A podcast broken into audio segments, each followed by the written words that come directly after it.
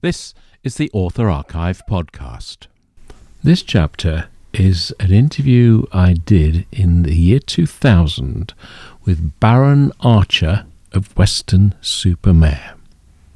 This conversation took place in London on the 6th of March, and it was a bit of a breakthrough in the publishing industry because it was the day that a new co- collection of Jeffrey Archer's short stories was published. And this interview took place as a live broadcast, as a live in vision broadcast on the newfangled internet as it was then. The rather stuffy world of book publishing was involved in a webcast. Jeffrey came into this small basement studio in the West End of London, sort of brimming with self confidence, which is odd because a few days before he'd been expelled from the Tory party for lying. Later in the year 2000, he was in court. There'd been a libel case, and um, it was again proved that he had lied. And the following year, he ended up in jail. That day in March 2000, when he came to see me, he was an ex Tory politician, just, but there were scandals surrounding him. There was talk of sleaze, but he still kept churning out the books. And he came to see me full of smiles, and I thought, well, what can I ask him? I can't really ask him about payments to prostitutes. So the new book is just out. And so I said to him, well, you know, was he excited? Ah, no, it's always exciting. Is it? If, you, if it stops being exciting, you better stop doing it. An easier description I can give in politics. John Major once said, if when you walk through St. Stephen's entrance, your heart doesn't go up five beats, you should give up politics. And I feel the same way about writing. If you, when I saw that cover, uh, my heart went up much more than five beats. I think it's the best cover HarperCollins have ever given me.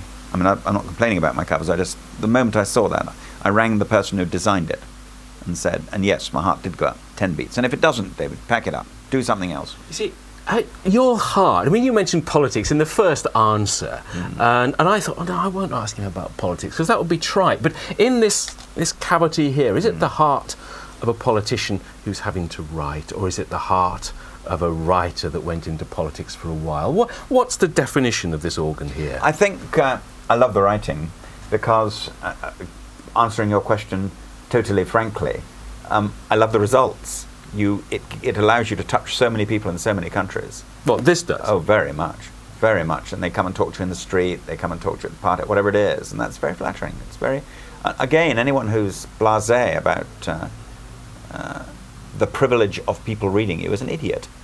I, I, met, I met a m- man going out of your room a moment ago. Uh, I'm a huge fan, Quentin Blake.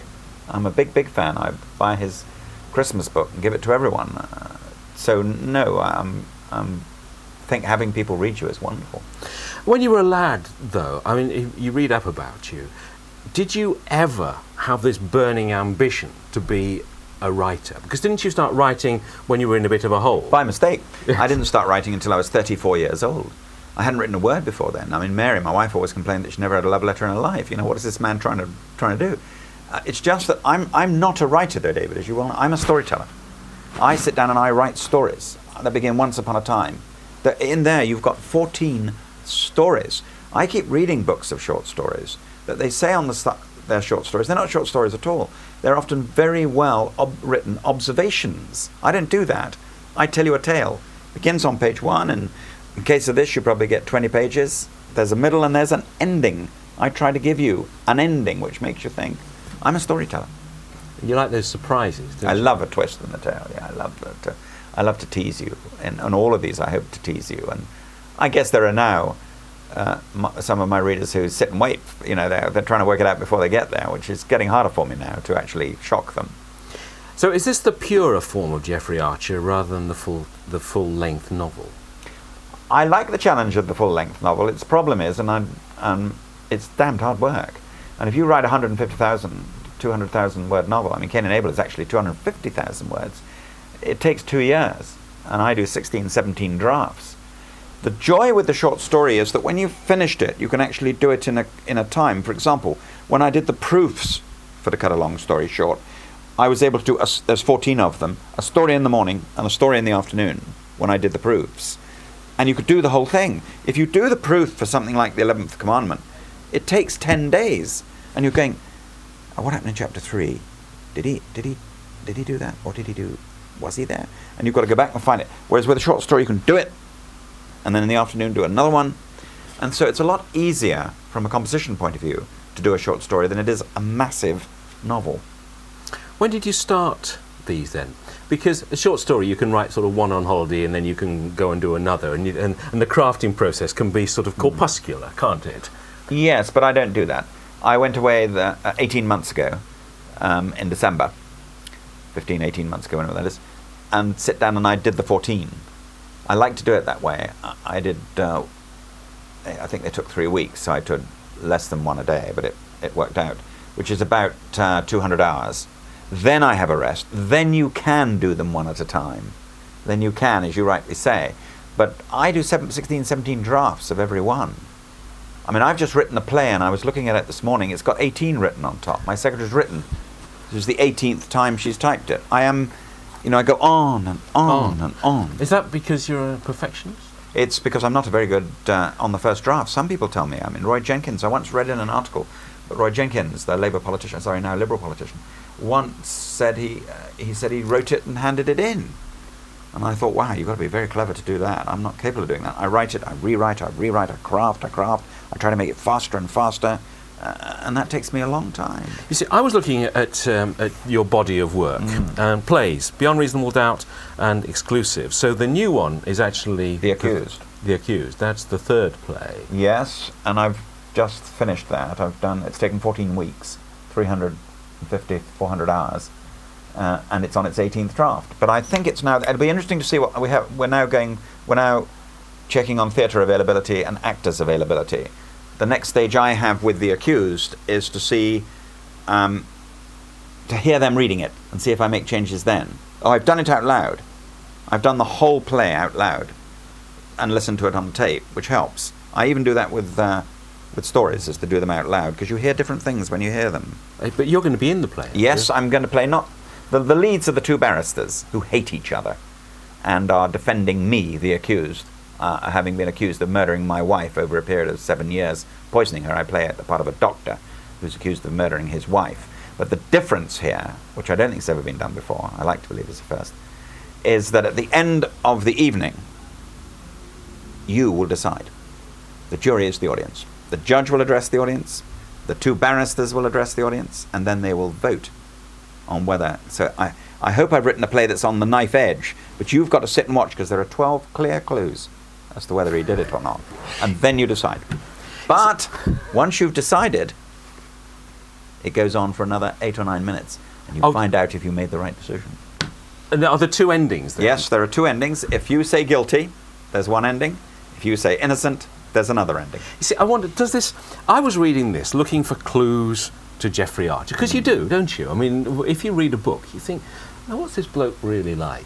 And just by the very act of writing a play and putting yourself in it, I mean, some playwrights are very reclusive, some writers are very reclusive. Is that a word that could be applied to I you? so. but you must remember that um, Alan Bennett, I mean, we're 200 yards away from a theatre in which Alan Bennett not only wrote the play, The Lady in the Van, but is playing That's true. the part. Uh, uh, there are lots of uh, um, playwrights who play in their own plays. Some would say our greatest playwright, Harold Pinter. He plays in his own plays. He plays in films as well. Uh, so it's hardly a first. No, but I wonder. You see, I wondered if if some people I meet, some people who write books, it's hell to get a word out of them. You know, you, you should, some some authors are so reclusive that this business of going out and promoting their book is shit. Oh, they hate it. They, They hate it. absolutely. And I sympathise with them. but you don't. I love it. No, but I Yes, sympathise with them. exactly. No, I, I did a tour once with a very, very nice man who'd written a book called uh, uh, "The Man in The Man from Lisbon," uh, and we were both young. I'd written uh, a book called "Not a Penny More, Not a Penny Less," and he'd written this book called "A Man from Lisbon," and we were both on the bottom of the bestsellers list, and we were being sent round America together. On the third day, he was sent home, uh, and he was sent home because he was cuddling lampposts. And the reason he was cuddling lampposts, he was so lonely. He just got fed up with He'd have you Yeah, then at ten o'clock, one. another one at eleven, another one at twelve, another one at two, another, and by by the evening he was a mental wreck. By the third day, he was found clinging on to a lamppost, and they sent him home. It is if you're doing a tour, the old-fashioned tours when you were a youngster. You remember the old-fashioned tours? They don't Hmm. do them nowadays. When I was when I did Cain and Abel, I visited 24 cities. Sorry, 17 cities in 24 days and you got sort of one day at the weekend off. So you went New York, Chicago, and then you went Chicago and right across to Seattle, and then down to San Francisco, San Diego, and then back across to New York. And you did a different city every single day. And you were a zombie. You didn't know which plane you were in. You didn't know. You literally did not know which city you were in. You were in a hotel room. And the hotel rooms were always, in America, universal. You got in there, there's the double bed. The only thing you quarreled about was whether it was rubber pillows or soft pillows. You got, uh, in my case, uh, a, a soft drink, and you went down and had a steak, and you went to bed, and you got up and did the breakfast show. And after that, and this went on until you did the, the late night show, and then you went to bed. And and and you, I, I was in Colorado, and and I thought I was in Denver. Uh, they are quite close, but Yeah, I mean- I was going to say. well, they are quite close. But I mean, I did actually say it's lovely to be in Denver, and, and the, the interviewer just said, "No, no, you're not. No, you're not." I mean, you've been uh, you, you've been keeping a fairly low profile for a little while, and now you're bursting out again. Is that a relief? You think, "Oh my goodness me, I can be me again." Well, I love the uh, this part of it, which you say a lot of authors don't like. I actually do like. I do actually like being read. I want to be. What's the point of writing the damn thing if it's not read? And uh, I like the contact with human beings, and I like the the whole interplay. And I do think I do sympathise with those authors who don't like it, but I do think it's fairly insulting if you're if you're if you if they ask you to do it, not to do it. I mean, just to hand a book in and say, "Oh well, you decide if you want to buy it or not." Uh, why shouldn't you tell people what the book is about? They might say, "Oh, I don't want to read that. Not me." Let me just uh, let me ask you one about one of the particular things because there's one about um, a guy who's very rich, and he wants to know if people really like him or if they don't. Um, and I thought, I wonder if Lord Archer is The end game. yes, is expressing something in here because you must have been in, your, in your, this position in your life where you find, well, let's see who my real friends are, because that's what this guy wants to find out, isn't it? What he does is he he's made. I mean, he's worth a hundred million, and he has a family around him who treat him very carefully indeed because they're all waiting to get the Hmm. money.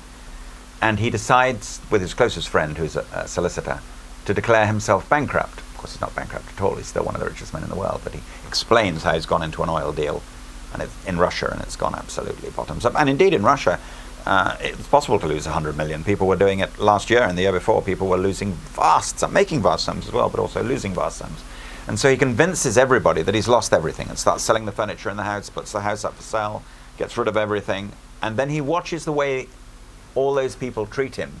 Now they think he's penniless because that's what's going to make him decide how he leaves the 100 million. And the story is about how these five other people react to him. And he has some pretty big surprises. the absolutely irrepressible Jeffrey Archer talking to me in March 2000. And later that year, he was going to be in court. Uh, the following year, he was in jail. But it's typical of Jeffrey Archer that when he was in jail, and it wasn't very nice because I saw him after that and he admitted it wasn't very nice, but he used it as source material to write his jail diaries where people like him get their self confidence, we can only dream. We've seen someone recently in the Tory tradition who has a very similar personality, where telling fibs is just part of the deal. And if, if one is challenged, if you're that person, you're affronted. Amazing people, politicians.